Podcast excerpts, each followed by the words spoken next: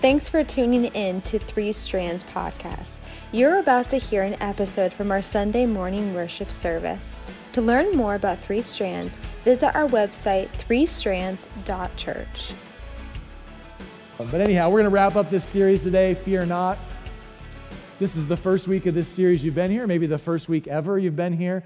Let me just kind of recap for you where we're at. We're at the tail end of this 5-week series where we're talking about some different fears that we have. And to do that, we're going through the Christmas story and looking at these different encounters that people had with angels. And each time an angel shows up to them, the angel says, "Fear not." And usually you would think that would mean like, oh, they're just kind of freaked out or afraid because an angel popped up.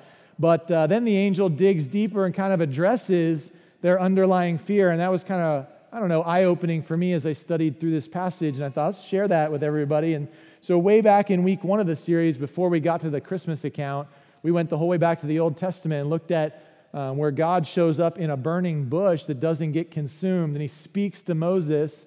And he says to Moses, I am. We talked about what that means, I am, that he was literally saying, I am life itself. I am the sustainer of all that lives. I am breath. I am the literal breath in your lungs. And so you see that where God breathes into Adam the breath of life, and Jesus calls himself the bread of life and the breath of life and the living water and all these like kind of, metaphors to describe Jesus. And so you see this idea that God is like saying to us, I'm life itself. And he goes through this kind of calling of Moses and he tells him not to be afraid. And he gives him the reasons not to be afraid. And he says, don't be afraid because I'm going to be with you. And don't be afraid because I've promised you victory. And don't be afraid because my power is greater than any obstacle you're going to face. And we kind of said to be on the lookout for those things in this series, that God was going to show up in all of our fears and really say the same things to us, that the antidotes for your fears are those same things, that God is with you, his presence, that God has kind of committed that you're going to get victory or given you some promises, and that God is stronger than any other bully you're going to face, and his power is enough. So God's presence, God's promise, and God's power, those are the antidotes for our fear. And we're seeing those show up. And so then in week 2, we looked at where an angel shows up to Zechariah. If you don't know who Zechariah is, you've never heard that before, he's the dad of John the Baptist. Maybe you've heard of John the Baptist before. And so an angel shows up to him and says, you're going to have a son. And he doesn't believe it because he's so old. He thinks there's no way I could have a kid at this point, and kind of doubts it. And we go through that conversation. And it was this idea of the fear of like being stuck. Like you're stuck in this spot. It's never going to be any different than it is right now. You can't even imagine it being any different than it is for you right now. And so we looked at that fear of being stuck and just said like, but when you embrace God's love for you, it unsticks you, right? And not just that God loves you, but that really that he loves you the most. And so then in week 3, we kind of looked at the encounter where an angel shows up and talks to the shepherds in a field. And it was the fear of being insignificant, just kind of having a menial existence, like you don't really matter too much.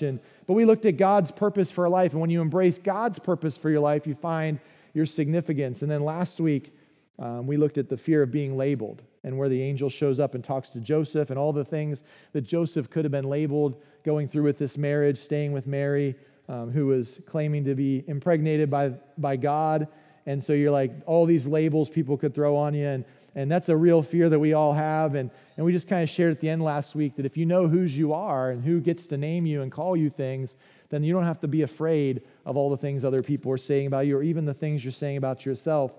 And these are kind of real fears. They're not the fears maybe people would say if you're like, give me the most common fears people have. Maybe they are the most common fears, but they're not the things people would say. They would say things like heights or spiders or loud noises. And I read this article one time. It said, you're only born with 2 fears. Anybody know what they are? Anybody know what the 2 fears are you're born with? And it said, every other fear is learned behavior. You learn to be afraid. Anybody want to take a guess at what one of them is? A fear you're born with? Oh, this is the audience participation portion of our service. So you're like, we don't do that very often. What was it? Fear of me? Is that what you said? No? Fear of me? What was it? Who said that? Fear of falling. Yeah, fear of falling is one. Anybody got another one? You can test this out. If you have a baby at home today, you can test these out on them if you want. Hold them over something, see if they freak out. Or anybody get the other one? There's one more. Anybody want to take a guess? The fear of loud noises, right? If you make a loud noise by a baby, they'll kind of shudder a little bit.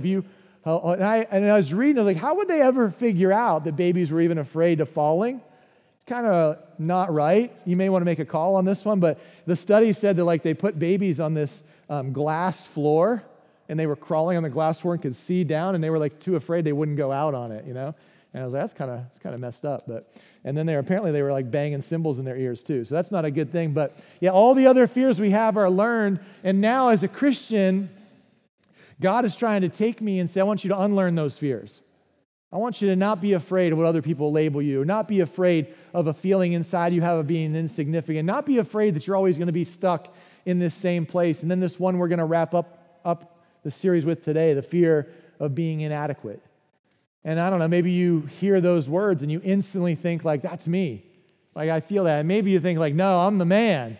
You know, I'm the best. I don't ever feel inadequate. But maybe you are like most of humanity and you wrestle with this from time to time, feeling inadequate. You wouldn't necessarily come out and say it, hey, I'm a loser, I'm inadequate, I can't do anything. But deep down inside, you question whether or not you are up to the task. Whether or not you're ready to be a mom or a dad, whether or not you're capable of being a good husband or a good wife, whether or not you actually have it in you to work hard and earn a living, whether or not you can stay committed to a person or a job. You don't know if you have that stuff in you. It's like, and everything you look at in your past kind of indicates like, maybe I don't have it in me. I could see where I've messed this up over and over again and I failed all the time and maybe I am just inadequate. And that's the fear we're going to look at today. And it's interesting because to do that, we're going to look at this encounter where an angel shows up to Mary. And in our culture today, when Mary gets talked about, she never would get talked about as inadequate. And I don't want to stand up in front and say bad things about Jesus' mom. It's not a good thing to talk bad about people's moms, right? But today, like our culture, Mary would just be presented as this like super confident, godly woman who never did anything wrong, right? And yet, I think in this account today, if we look deeper into the truth of God's scripture today, we're going to see somebody who's probably struggling with this feeling of inadequacy, feeling like she wasn't up to the task. And that's okay to have those feelings. Those are still real. And so we want to look at that fear today and kind of address what God has to say about it. Let me kind of kick it off, give you the background on it. And we're going to be in Luke chapter 1 pretty much the whole time today. And so if you want to follow along, you can turn there or click there or just watch the screen. But Luke chapter 1, let me start you off where this account starts off in verse 26.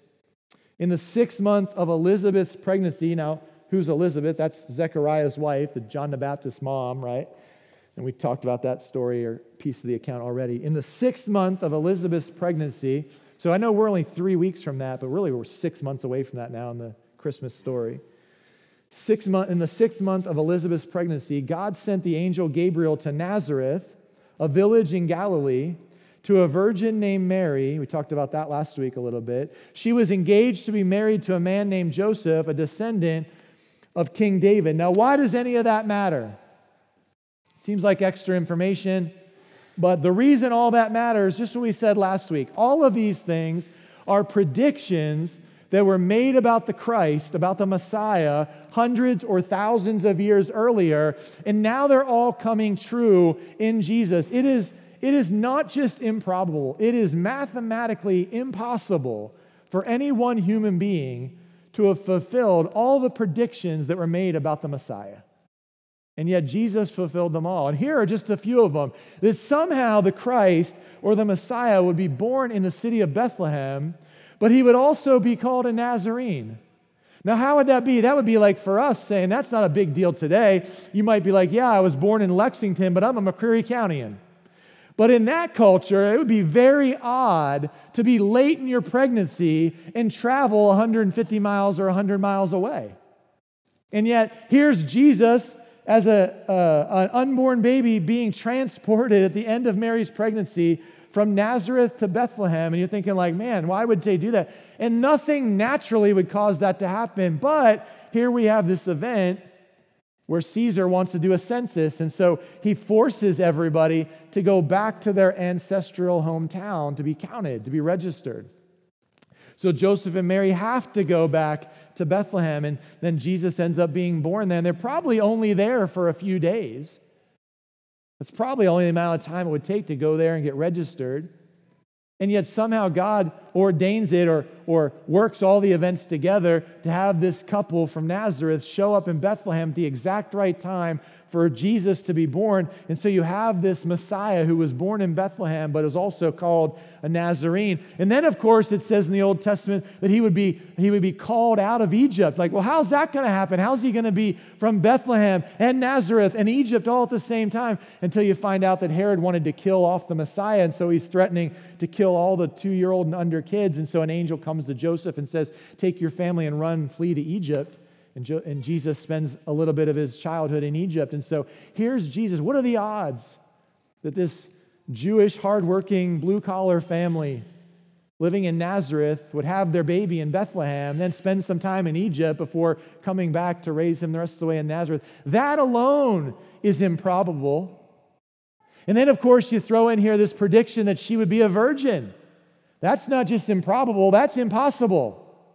I know you might hear different things if you watch certain programming, but I'm saying, like, this doesn't work this way. And so you're like, now we just went from like unlikely to like, whoa, that's impossible. And yet all these things are coming true in this one family's life. So here are all these predictions, and they're important because they set the framework for what we know to be true about Mary and Joseph and Jesus, even before Jesus is born and comes on the scene. And so what do we know about Mary? We don't know much. We know she's a virgin. We know she's engaged.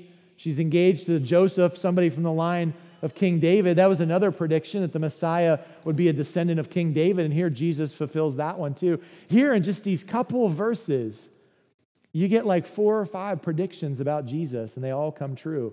And so we need those because they're evidence.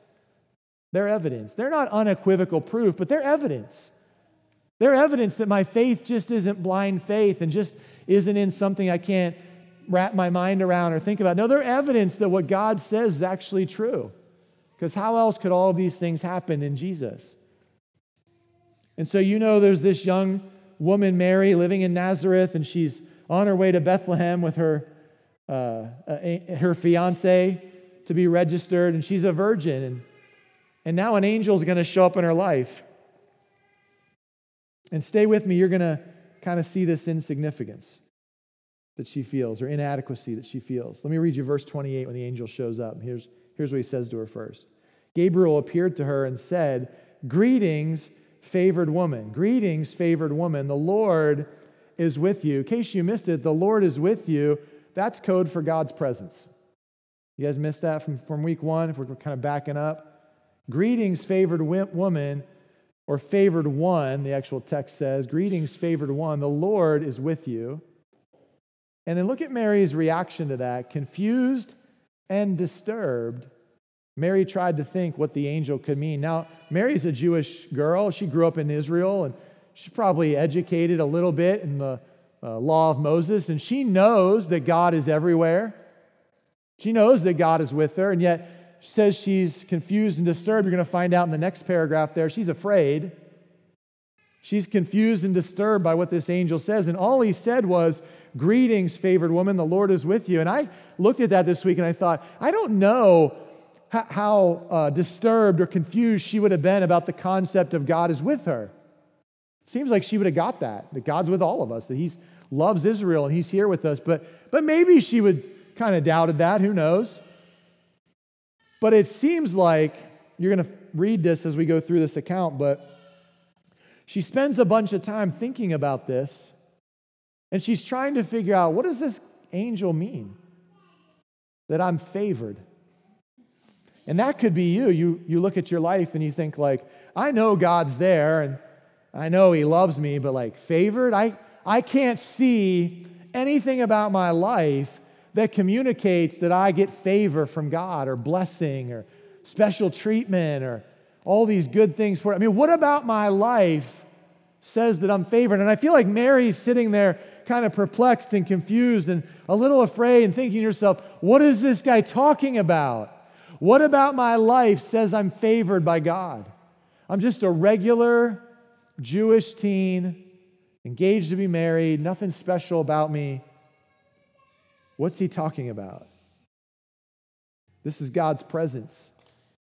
And the angel guarantees it to her. But she's disturbed and she can't figure out what he means. What is it that would indicate that God is giving me a bunch of extra blessing? And maybe this is the same struggle you have.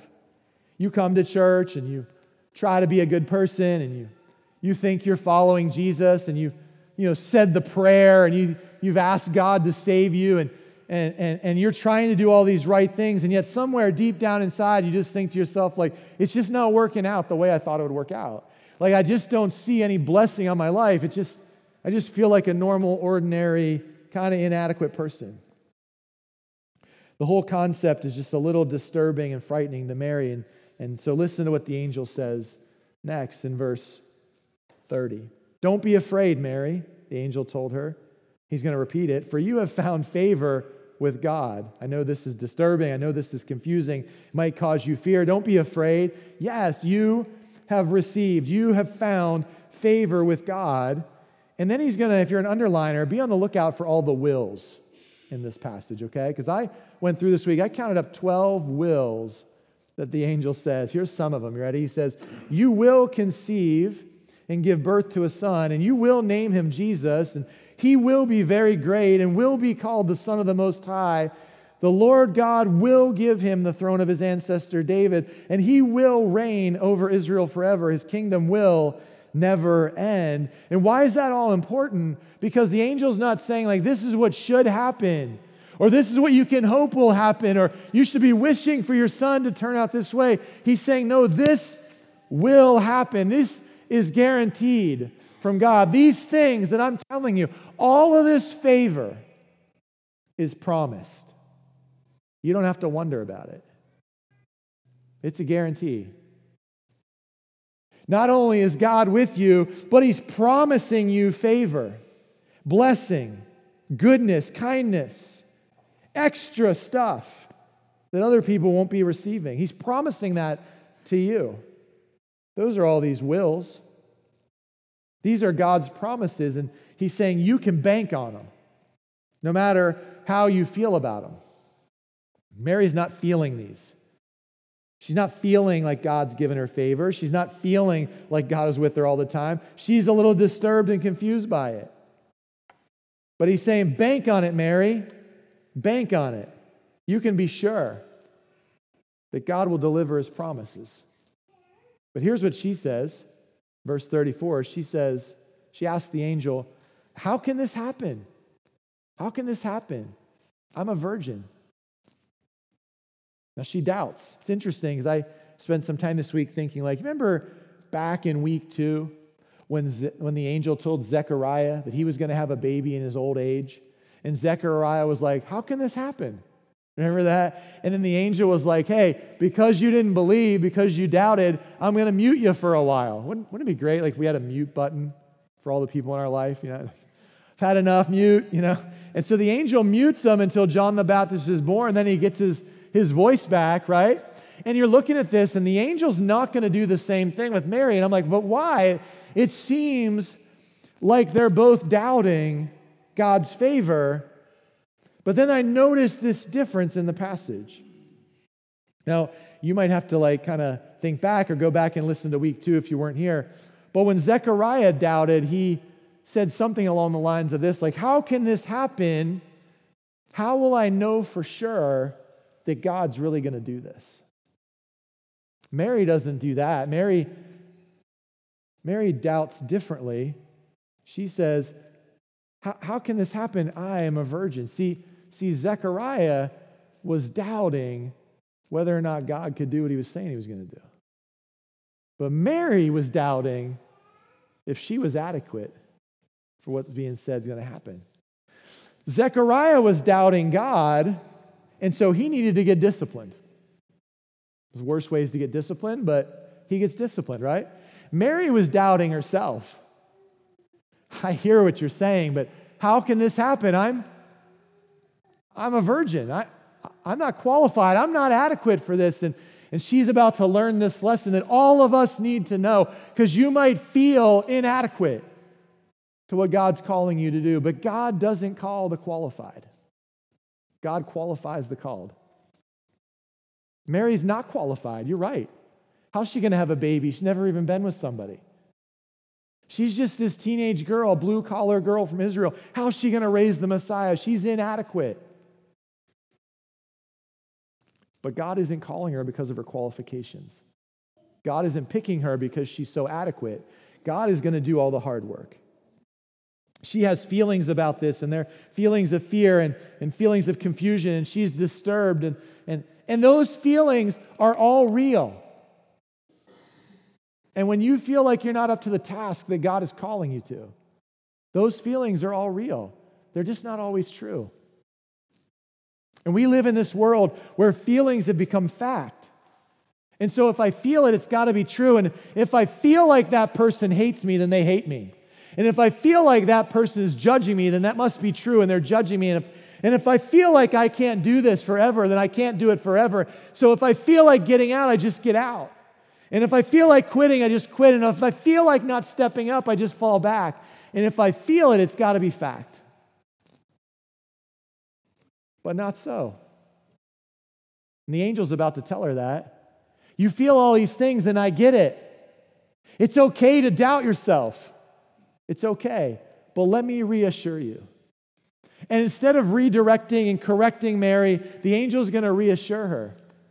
And he's going to do it with the one thing he's left out so far. So far, he's kind of said to her, like, hey, I know you're afraid. I know you're disturbed. I know you're confused, but God is with you.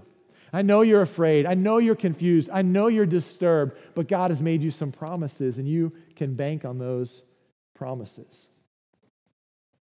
But now he's going to give her the third piece of the puzzle to drive out her fear. And look with me at verse 35. The angel replied, the Holy Spirit, here's some more of these wills.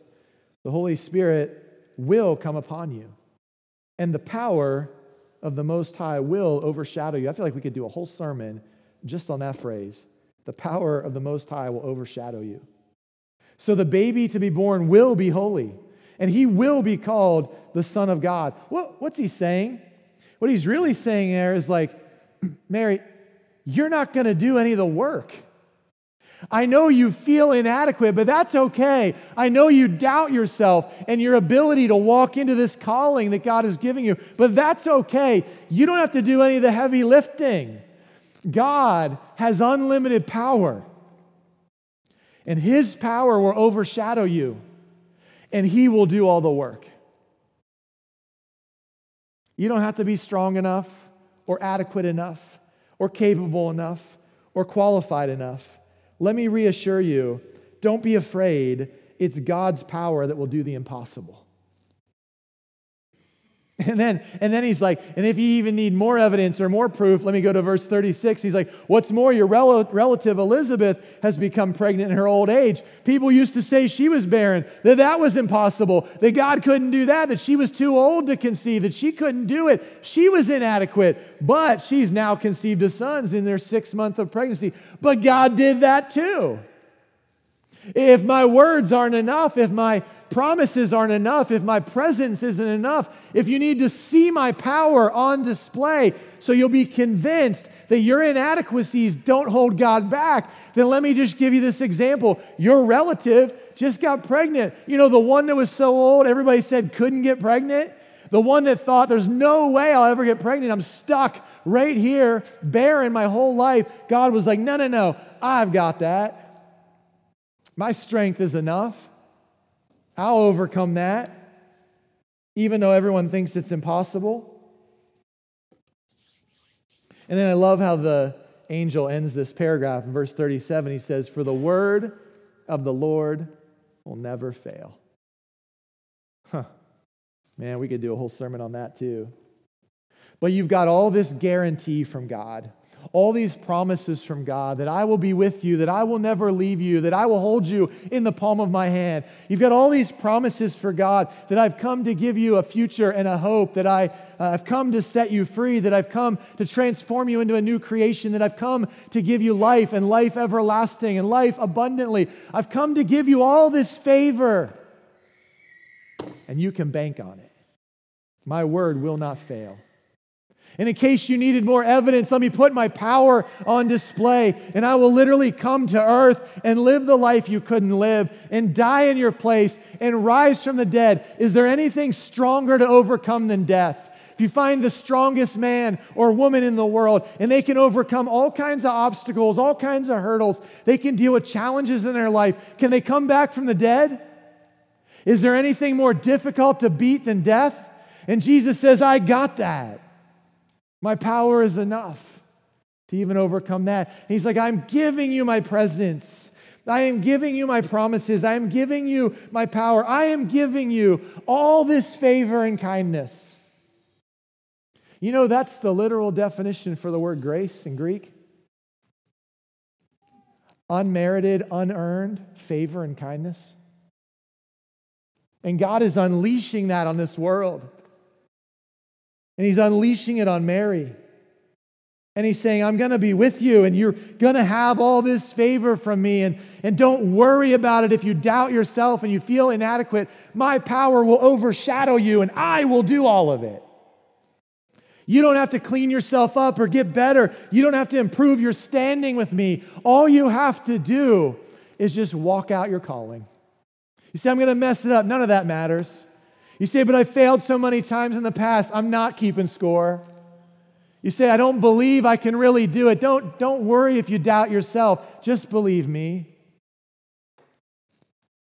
And God's like, I got all this.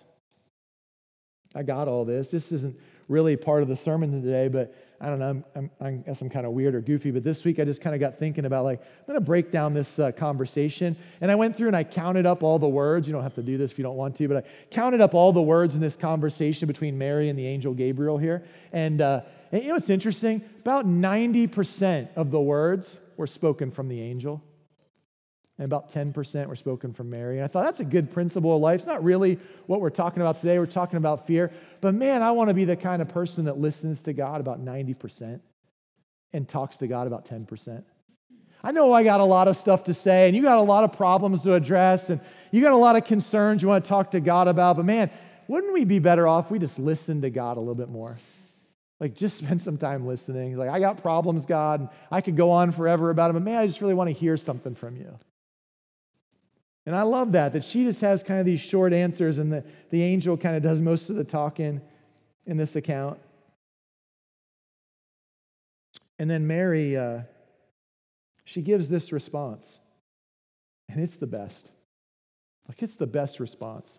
And anytime God speaks to you, anytime he speaks to you through his word, anytime he brings a Jesus follower into your life and they share something with you that he's put on their heart, anytime you kind of feel that nudge in your spirit, be like, man, I need to step into that. That's going to be a sacrifice, but I feel like God is telling me to do it. That's going to cost me dearly, but God, I think, wants me to step into that role or that giving or that commitment or that sacrifice or that relationship. And you're going to press into anytime God is speaking to you. And he's giving you some of his truth or offering you some of his grace. This is the response to give. Here's what she says. She says, I am the Lord's servant. May everything you have said about me come true. And then the angel left her. I am the Lord's servant. May everything you've said about me come true. Instead of complaining, instead of asking for a way out, instead of ignoring that still small voice in my head and continuing to live for myself, instead of pushing all those advice and words from others out and just doing what I feel like doing, instead of just trusting my feelings, I just surrender and I press into God's calling. I am the Lord's servant. May everything you have said about me come true. And I can sum that up for you even shorter. It almost felt to me, she was saying four words, these four simple words. If they were our answer to God almost all the time, if you say so, God, if you say so. It's almost she was I'm a little disturbed. I'm kind of confused. If I'm being honest, I'm a little afraid. It seems what you're asking is impossible. But hey, if you say so, God. There's some people in our room right now. Let's just get real for a second. There's some people in our room right now, like, you're terrified to lead your family with godliness. You're scared of it for whatever reason. You're like, I don't know. I haven't really been part of this family long enough. I don't know. My kids, we've done it one way for so long. If I try that now, they're just going to make fun of me. They're not going to respect me enough to follow my leading. I don't even read so well. How am I going to read God's word when I don't read so well? Or pray. I'm terrified to pray in front of other people. How would I ever pray in front of my wife or my kids? How would I ever get down on my knees beside my kid's bed and just thank God for all the favor He's poured in my life in front of them? It'd be kind of embarrassing. And you're confused.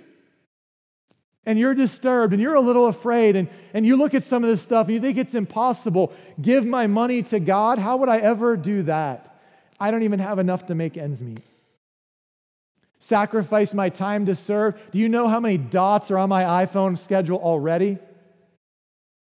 Use my talents to help other people? Don't you understand? It's all I can do to keep up with my own life.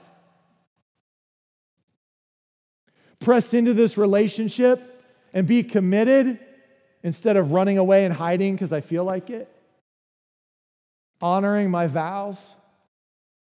Being a man of nobility and honor when I feel like satisfying me. Taking a baseball bat to my computer or my cell phone. You say, what are you talking about? So Jesus said, you're better off to pluck your own eye out than to give your life to sin. Well, you don't need to pluck your eye. Sometimes we don't need to pluck our eye out. We just need to take our iPhone and whip it in a pond. Sometimes we just need to get serious about dealing with the garbage in our life.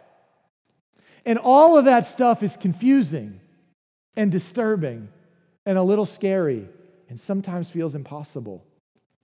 But the response from us ought to be like, but if you say so. If you say so, God.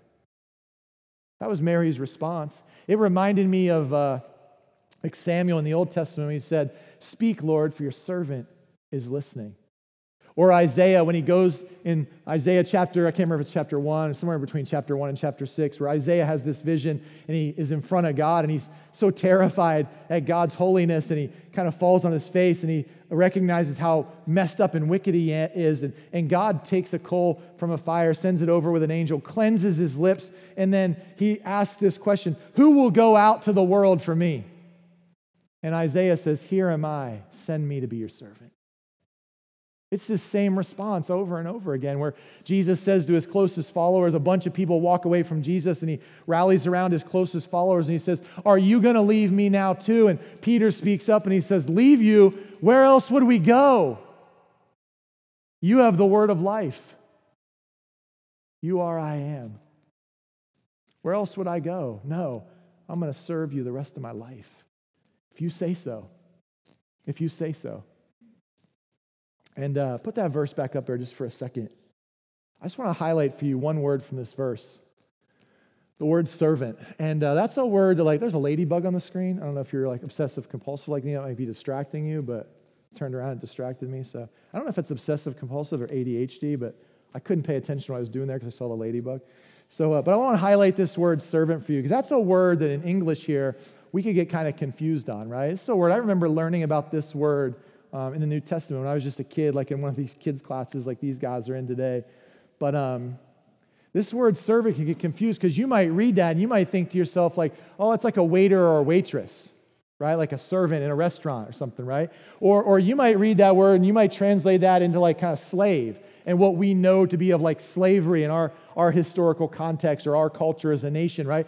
But that really isn't the intent of that word. The Greek word there is doulos. If you want to write this down in Greek, I put it up there. If anybody knows those Greek letters afterwards who didn't go to Bible college or Christian college, I'll give you $1 if you know those. I tested. Was that you? Or I tested Noah before church, but he didn't even get one of them. I thought you should know someone from like fraternities and sororities and stuff, but no. But it's the word doulos, right? Actually, this is the feminine form of it here in this verse, doulay, I think it is. But doulos is the word I learned growing up, doulos. And it actually means bondservant. And it isn't like the idea of a waiter or waitress in a restaurant. And it isn't really like the idea of slave in the context of American history when we know what slavery is, right? It's a little different than those concepts, and I want to kind of explain that to you today. The closest representation, and this actually falls short too, but the closest representation, like in our historical context as Americans, would probably be what we would call indentured servitude. Right? Are you familiar with this concept? Where somebody owes somebody else so much money that they have no fiscal way to pay it back, and so they agree to go work for that person as a servant until the debt is paid off. Okay, you ever heard that concept before, indentured servants? And so that's really more what this idea is like. Now, it too falls short of the meaning within Christianity and the context which Jesus is going to use this word over and over as he writes the New Testament for us through his authors. But it's like, it's this idea of the debt is so great, I can't come up with the money, so I will give my whole life to serve you until the debt is square with the house, right? And put that verse back up there a second. Go back one there to that verse. And that's what Mary's saying. I am the Lord's doulos. I am giving my entire life to the Lord until the debt is paid or square. Everything he says, let it all happen if you say so. If you say so. And I mean, over and over again, this concept comes up in the Bible. It's interesting because one time Jesus was preaching to this crowd. I don't know why my mind went to this week, but like one time Jesus was preaching to this crowd, and this lady in the crowd shouts out. It's almost like Jesus is like a celebrity, and people are like shouting out like things they love about him and stuff. And this lady shouts out, she's like, "Blessed be your mom," right? It's like what? Jesus is up here teaching, and she's like, "Blessed be your mother, the one who gave birth to you and the one who nursed you." And if I was Jesus, it seems like the thing you'd say back to that person would be like, "Yeah, my mom was awesome." You know what I mean? Like who's gonna bash their own mom? And so Jesus says back to her something so fascinating, because he had this opportunity to praise his mom and to give her all kinds of credit. But instead of doing that, you have to look it up on your own. I can't remember where it's at now. Luke chapter 11, maybe. Jesus says back to this lady, he says, but even more blessed is the person who hears God's truth and then does it. And I thought, man, that's crazy, because you're thinking like Mary is blessed, you know, and she has all this favor from God. And she even says like, people will call me blessed for the rest of time. And so here cries this lady like, yeah, blessed be your mother. And she's like, yeah, but even better off than that, even better off than being my mom, even more favored than being the mother of the Messiah is the person who hears truth from God and then goes and does it. The person who hears truth from God and their response is like, if you say so, I'll do it. And there was this one scene where a couple of Jesus' disciples are asking him about sitting beside him in eternity. Can we sit on your right and left in heaven? And the other disciples hear them saying that and they get ticked off. Like, well, who are you to sit beside Jesus? We want to sit beside Jesus. And Jesus kind of stops and he says, no. You know that's how the people in this world act. They try to get every piece of power they can, and they lord all their authority over the people they have authority over. But with my followers, it'll be different. Instead, with you, if you want to be the first, you become the last. If you want to be great in my kingdom, he says, you become the doulos. The servant of all, the bondservant, trying to pay off this debt. And there was another time where Jesus was teaching, and a bunch of people were listening to him teach, and he was kind of giving them this famous passage where he's like, hey, you'll know the truth, and the truth will set you free. And then he says, I am the way, the truth, and the life. And he's like, I want to set you free. I have come to set you free. And all these skeptics are like, set us free? What are you talking about? We've never been slaves. We've always been free. What are you going to free us from? And Jesus says, don't you know that when you choose to sin, you choose to become a doulos, a servant, a slave to sin. You get to choose what you're going to be a doulos to, what you're going to be a slave to, what you're going to be a bondservant to. Is it going to be God and what he says? Is it going to be how I feel? Is it going to be what everybody else does? I get to choose sin or Savior, on my own or slave to him. I get to choose those things over and over and over again. It's crazy because later on that same passage there in John somewhere, I can't remember, John 12 maybe, it says that a bunch of people found this so hard to believe. And then it says like, in spite of all the power and all the miracles that Jesus did, still many would not believe. We get to make this choice. The evidence is all around us, that God is all-powerful, that he is with us, that he has made us some promises of favor. We get to choose.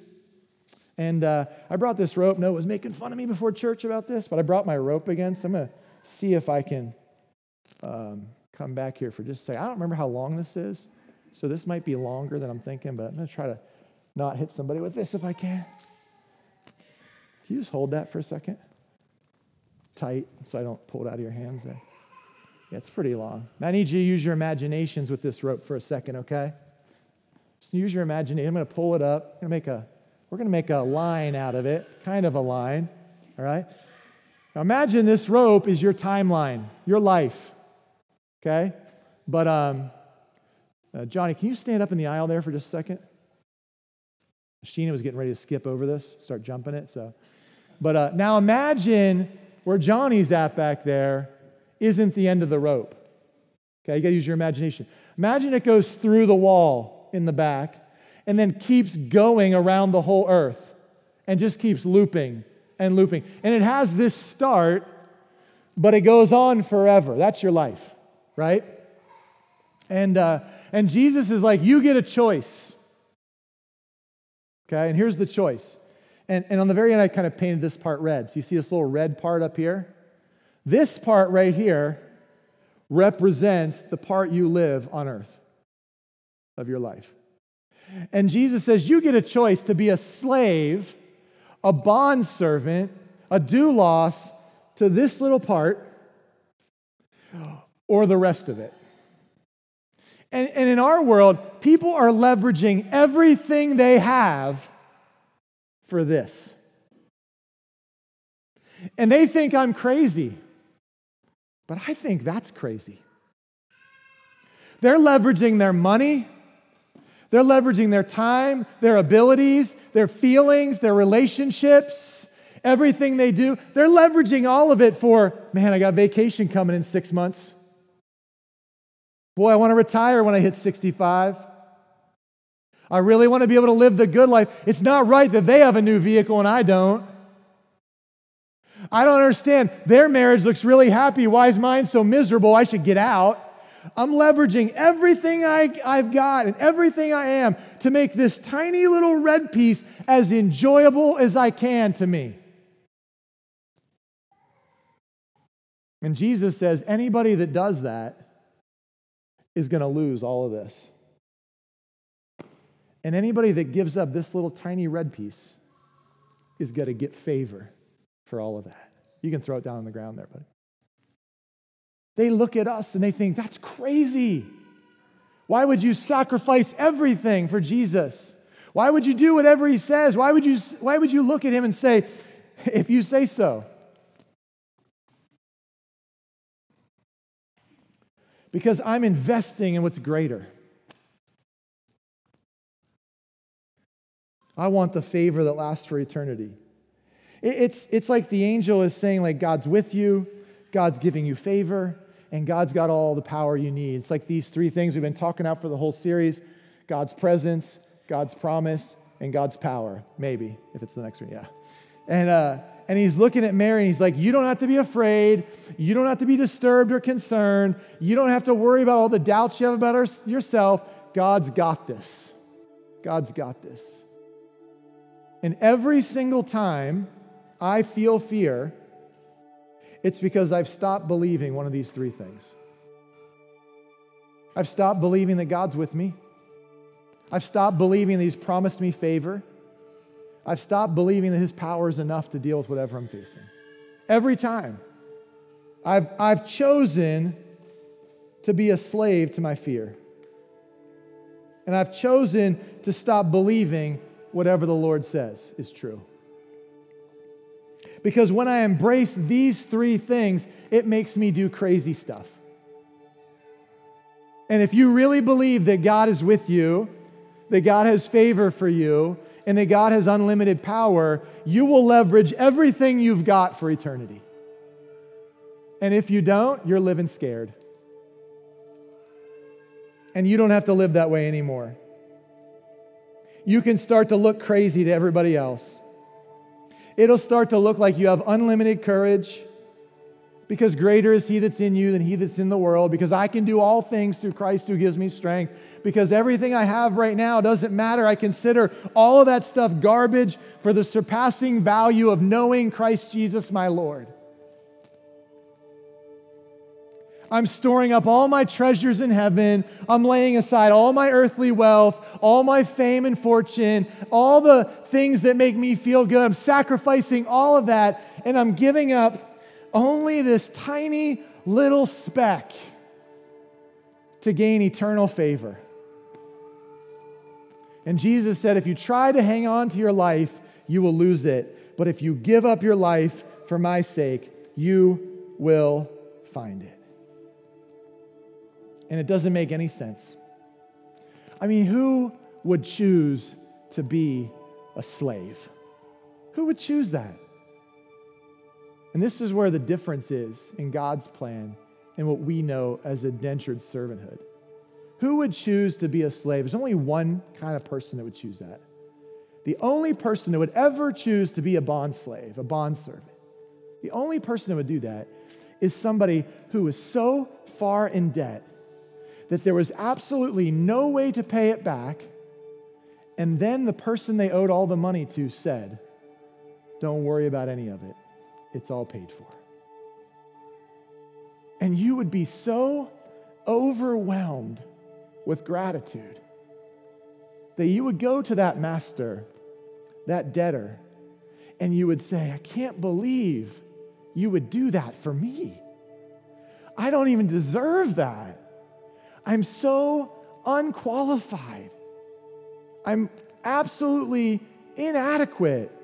And over and over and over again, that master would look back and you'd be like, no. I'm doing all the work. Just believe my promises. I will never leave you. Over and over again, he'd keep giving you the same message. And over and over again, I would be overwhelmed with gratitude. I would be overwhelmed with how gracious he's being to me, how merciful he's being to me. And I would say, you know what? Because of that, I will choose to be your bondservant. I will choose to give you everything I have because I'm so grateful. That's the only person that would do that. And so I ask you today, is that you? Are you overwhelmed with gratitude for what God has done for you?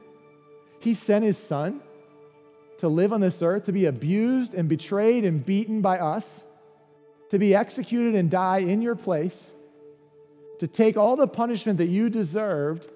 Thankfully, he was powerful enough to defeat that and rise from the dead. And now he looks at you and he says, "I will be with you. I will give you favor. I will have all the power you need. If you will just look back at me and say, 'If you say so, I don't always feel it. I don't always want to. I don't always trust my own ability, but if you say so, I'll believe it.'" That's it. And he wipes the slate clean. And I have this loving relationship with him where I get to now say, like, "Oh man, why would I not leverage everything I have for eternity after all he's done for me?" Is that the relationship you have with the God of the universe? Or is it one of fear? Is it one of just doubts and feeling stuck and looking at yourself as so insignificant and just feeling like everybody else is labeling you and they're all right? Or is it this relationship where God loves you so well and you just look back at him and you say, "Yeah, I will be your doulos. I will be your servant forever because of what you've done for me. You can't ever earn it. You can't ever pay off the debt, but you don't have to. The slate has been wiped clean. All you have to do is look at God and say, if you say so, I receive it. I believe it. All these words that get thrown around in churches, it's just people looking at God and saying, if you say so, if you say so. Later down in Luke chapter 1, Mary writes a song. I don't know if it's a song or a poem. It's called the Magnificat in most Bible translations, but just means spiritual hymn or song of praise to the Lord. And so she writes this song or this poem. Let me just read you part of it. And you see if in this song that she writes sometime in the next 3 months, you don't exactly know when, but sometime in the next 3 months, she writes this song. And you see if you hear from her somebody that feels like, yeah, my debt has been taken care of. My slate has been wiped clean. I will serve this God forever because of what he's done for me. See if you hear these principles of I know God is with me. I know God is giving me favor. I know God's power is unlimited. It's starting in verse 46, she writes this. Oh, how my soul praises the Lord. How my spirit rejoices in God, my Savior. For he took notice of this, his lowly servant girl. And from now on, all generations will call me blessed. For the mighty one is holy. He has done great things for me. He shows mercy from generation to generation to all who fear him. There's that good fear we talked about back in week one. His mighty arm has done tremendous things. Do you hear it over and over again? God is with me. God is for me. God is all powerful with me. He's doing all the work. I'm just his servant. I'm just his lowly servant. He is so good and so holy and has done such mighty things. We don't think that way. We don't praise God like that. We think like we praise God when we feel like it or when things are going well. But the Bible's baseline for praising God has nothing to do with your feelings or your circumstances. The Bible's baseline for you praising God is that you're alive, because it says, let everything that has breath praise the Lord. And you keep waiting to feel better, or you keep waiting for things to get better, or you keep waiting for you to get your life all figured out. And God's like, stop all that. I'll take care of all that. You just look at me and say, if you say so, I'm going to start praising. I'm going to start proclaiming. I'm going to start doing all the things. I'm going to start believing all the things you say. I'm going to start changing the way I look at life. And from now on, it's going to be like, well, I don't feel it. I'm a little afraid of it. Seems a little impossible. But oh my goodness, if you say so, if you say so, I'm pressing on into that calling. If you say so, I'm going to live the way you say to live. I'm going to mess it all up. I'm going to fail, but all that's paid for too. God isn't surprised by your shortcomings and your inadequacies. He paid for all of it. Can I pray for you? Dear Heavenly Father, would you unleash your glory on our church right now? Would you convince all the people who are here that have been playing some game, running some con, trying to convince themselves that they're cleaning up their act, coming to church to try to get your credit, trying to convince everybody else in their family that they're a follower of you, when they've never really stopped and said, if you say so, God, if you say so, I'll just believe it. They're still leveraging their life for themselves. They're still trying to trick everybody into thinking they're a good person. Would you unleash your glory on all those folks in our room right now, Father? And just convince them, not that they have to get themselves unstuck, and not that they have to find their own significance, and not that they have to figure out a way to rip off all the labels that are on them, and not convince them, God, that they have to become more adequate and more capable, but convince them, God, that you're doing all the work, and all they have to do is just say yes. Yes. From this day forward, I will count on nobody to save me but you. From this day forward, I will obey no other master but you. From this day forward, I will be your bondservant. Let everything you say about me come true, Lord. Let everything you said about me come to pass. I am your doulos. I am your slave. I can never pay it back, but thank you for wiping the slate clean for me. In Jesus' name I pray, amen. Thanks again for listening in on the Three Strands Podcast. If you've never visited us in person, we'd love to meet you face to face. We gather every Sunday at 11 a.m. at the McCreary County Park Building. We hope to see you soon.